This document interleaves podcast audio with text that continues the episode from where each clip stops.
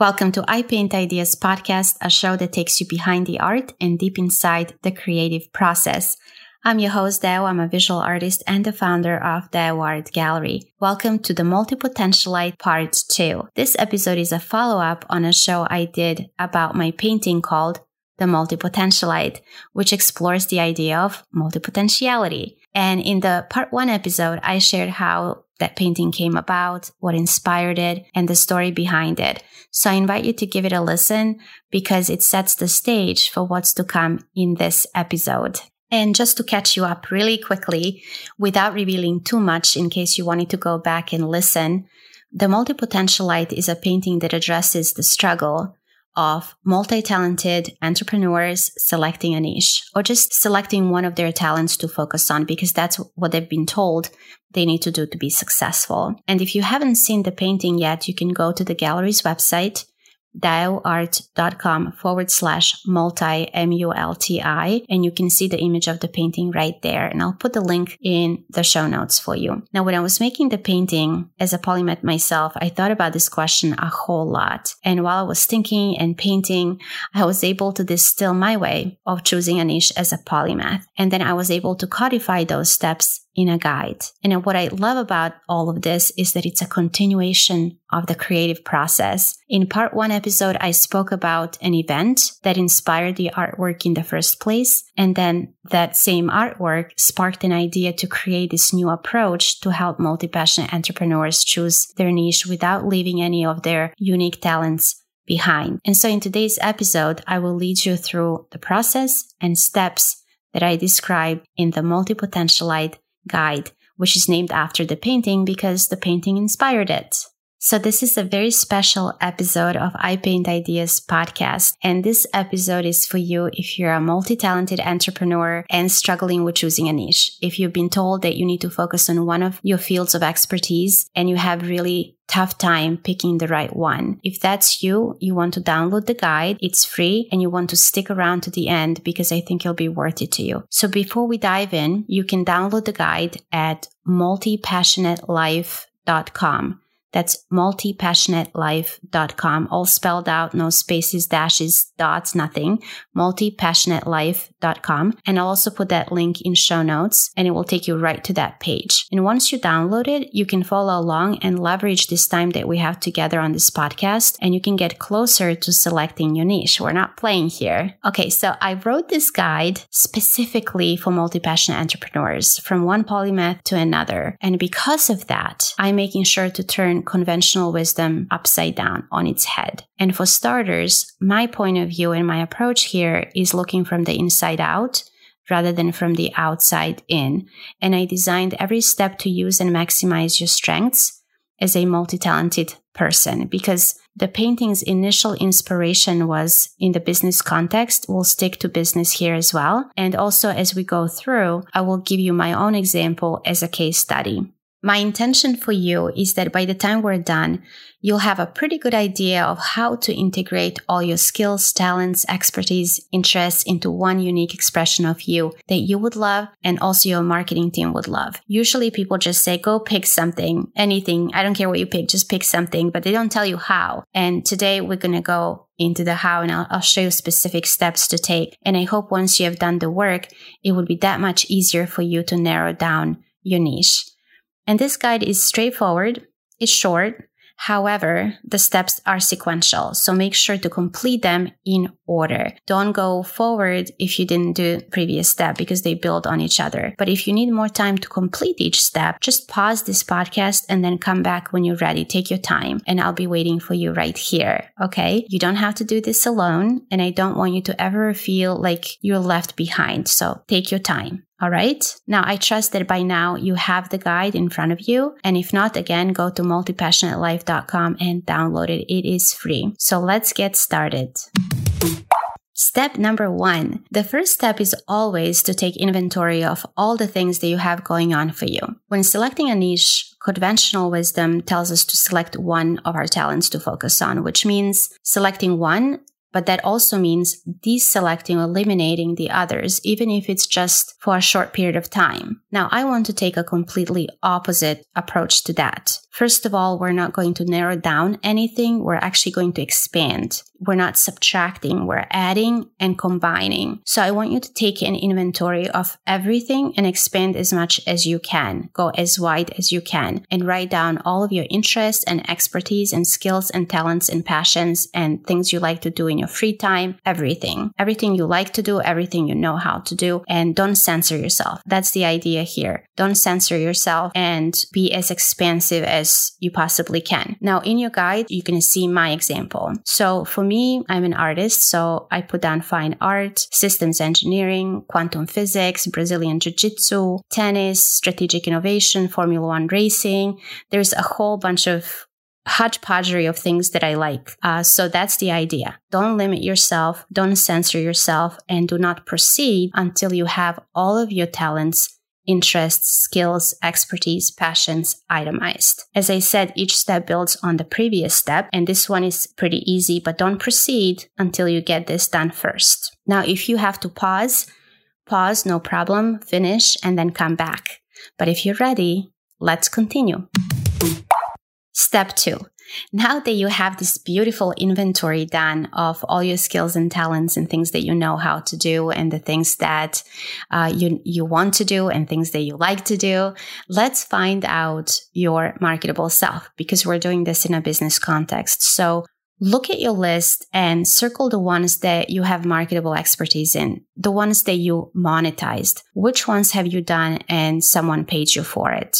We want to highlight those. You can circle them, highlight them, put a star next to it, write it down in your journal, however you want to do it. We want to identify the activities that you have done and monetized. So in my example, my very first job was in Theater, National Theater in Belgrade on the main stage when I was 16 years old. So I will put acting there. I worked as an engineer systems engineering. I was a project manager, program manager, portfolio manager, running IT as a business, creating IT services, consulting. So I'll just use systems engineering for that as an umbrella and then project management. And I did strategic innovation through my own company, CXO Crew, and I developed IP called Directing Success Method for that, which is a story for another day. People bought my art. So definitely fine art. Uh, people also paid me for writing, directing, producing for them. So right now, my highlighted list of the things that that I had on, in my inventory that I was able to monetize is acting, fine art, systems engineering, strategic innovation, IT project management, and then writing, directing, producing slash filmmaking. Now, I trust that your list looks similar with many seemingly unrelated talents and activities, skills and expertise. And what we're going to do throughout this process is figure out how to put it all together uh, so that they can work in concert and support your goals. So I want you to circle yours, do the best you can. This should be pretty quick exercise. And then when you're ready, we'll continue. Step three this was the most enlightening step for me, and I hope it is for you as well. Because we have so many different talents and so many different things that we do, we need to understand the underlying need that we're fulfilling for ourselves by doing so many different things. And that's what I want you to do right now. We need to find out those underlying needs. So look at the things that you circled. Now, first of all, we're going to focus on the items that you just circled or highlighted in step two. And then we're going to circle back, pun intended, on the things that you didn't circle. So we're not leaving anything behind, but we're just going systematically through the process. So for right now, I want you to look at the things that you circled and then ask yourself, what need am I satisfying by blank? And then insert your skill, passion, activity that you circled. So for example, I circled fine art.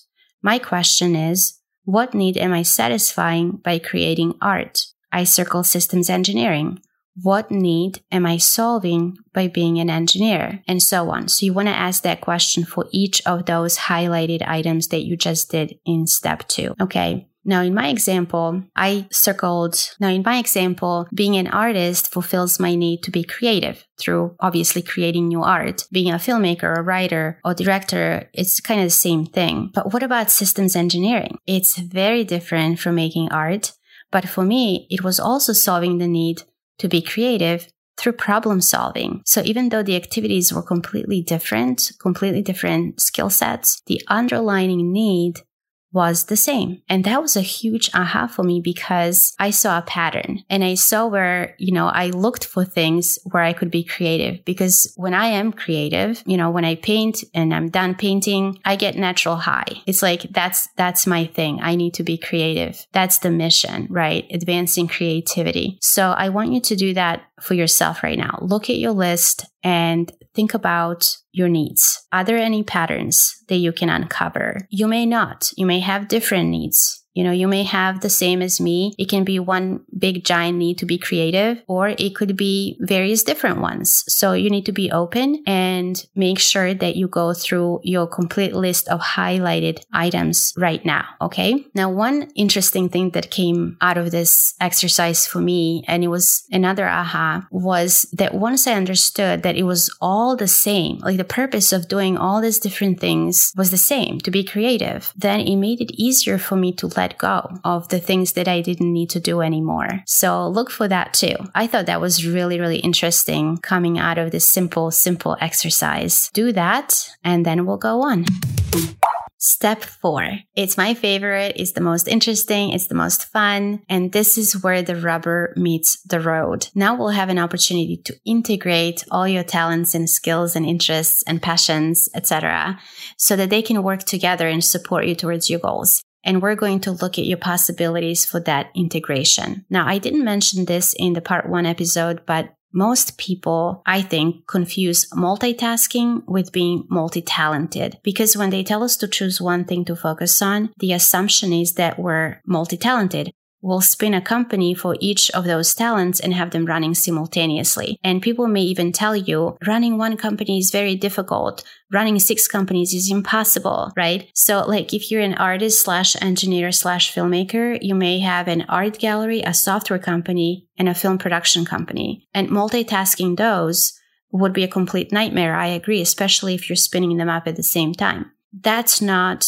what I want to do here we're actually multi-talented. So my approach is to integrate all talents to support a single goal, a single company, a single enterprise, which brings us to square one. The initial question, what's my niche? What's that one thing that I, that I can choose for myself? So we'll figure that out and we're going to do it by using your monetized list, you know, the things that you circled in step two. And also we'll keep in mind the needs that you discovered in step three. We're going to use those as ingredients to model different possibilities that you have available to you. I want you to imagine that one of those talents or passions or items that you circled is the protagonist of the story and the other skills, passions, etc. that you circled as supporting characters in that story. And then we're going to model different scenarios by changing who the protagonist is. And I'll give you an example in just a second. But first, I want to explain where this came from, just to give you a little bit more context and to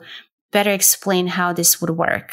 When I was nine years old, I started to take acting lessons and my favorite was improv. And for improv, what we would do is take the class of you know 15 20 kids and separate them into groups of 3 and then each group would receive three completely unrelated words, random, completely random. More random, the better. And each group would have 90 seconds to come up with a scene using those unrelated words and act it out in front of the class. So by design, the words had to be as far apart as possible. And I've done it so much that everything in my mind connects and everything is related, but like an ant, a sharpie, and a bus. And now you would have to tell a story about an ant, a sharpie, and a bus, and you have 90 seconds to come up with it and then perform it. But the truth is, if we're multi-talented, we're multi-potentialites, we see connections everywhere. Like that's our superpower, right? So instead of words, you have your list of items that you circled, your talents and your passions and your interests and activities, etc. All the things that you're good at.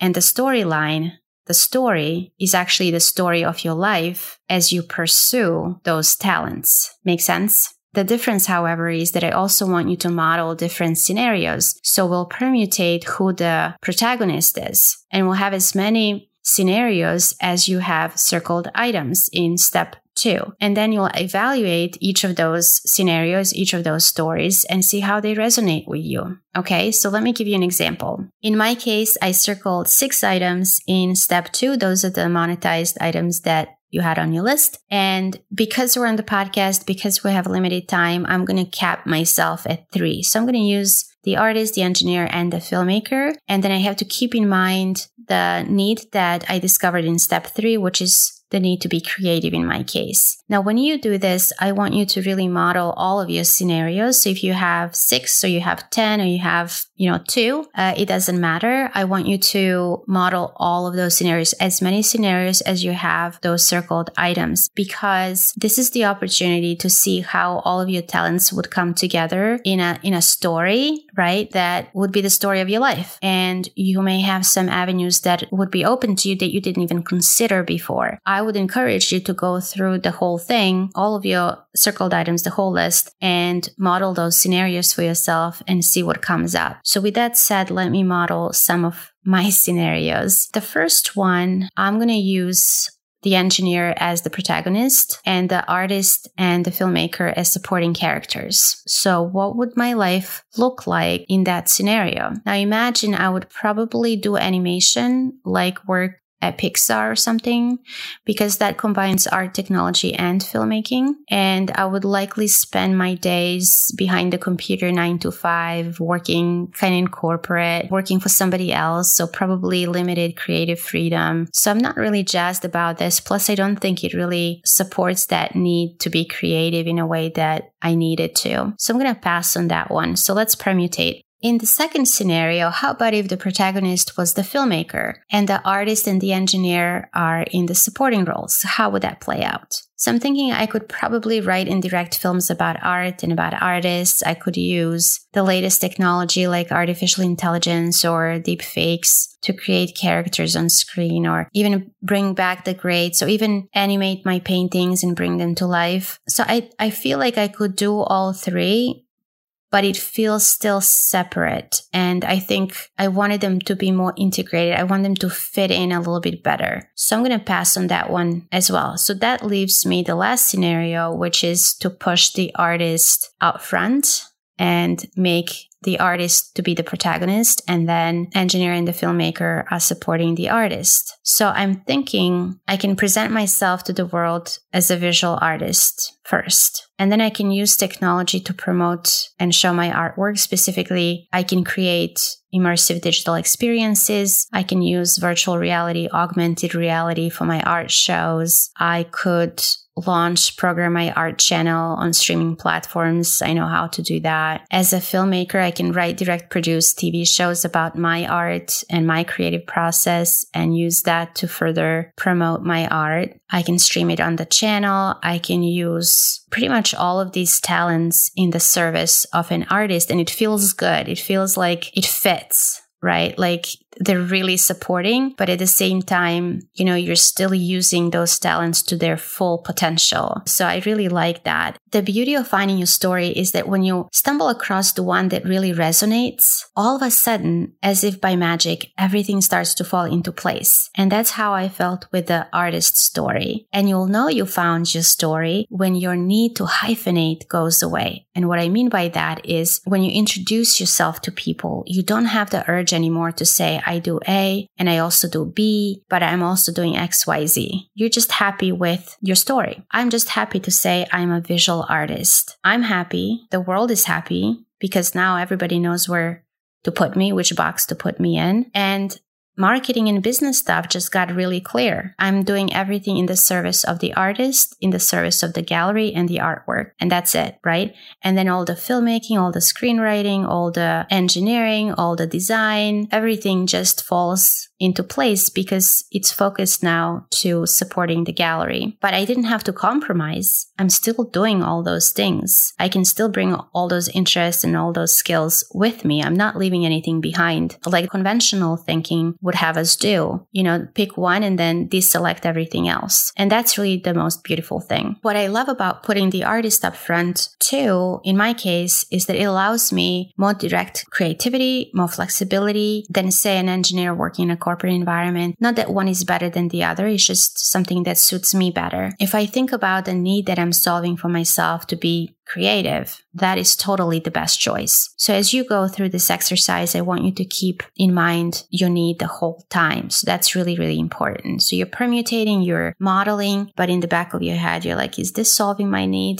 If yes, then great. If not, move on to the next one. All right, so this may take you a little bit longer, especially if you circled more than, say, four, five, six, 12 items and you need to model all those scenarios, but stick with it because it's totally worth it. And if you need more time, more space, take it. No need to rush. What I want you to do is model all of your scenarios and then see which one resonates with you the most and then pick that story because we'll need it to complete our final step. Then when you're ready, we'll continue.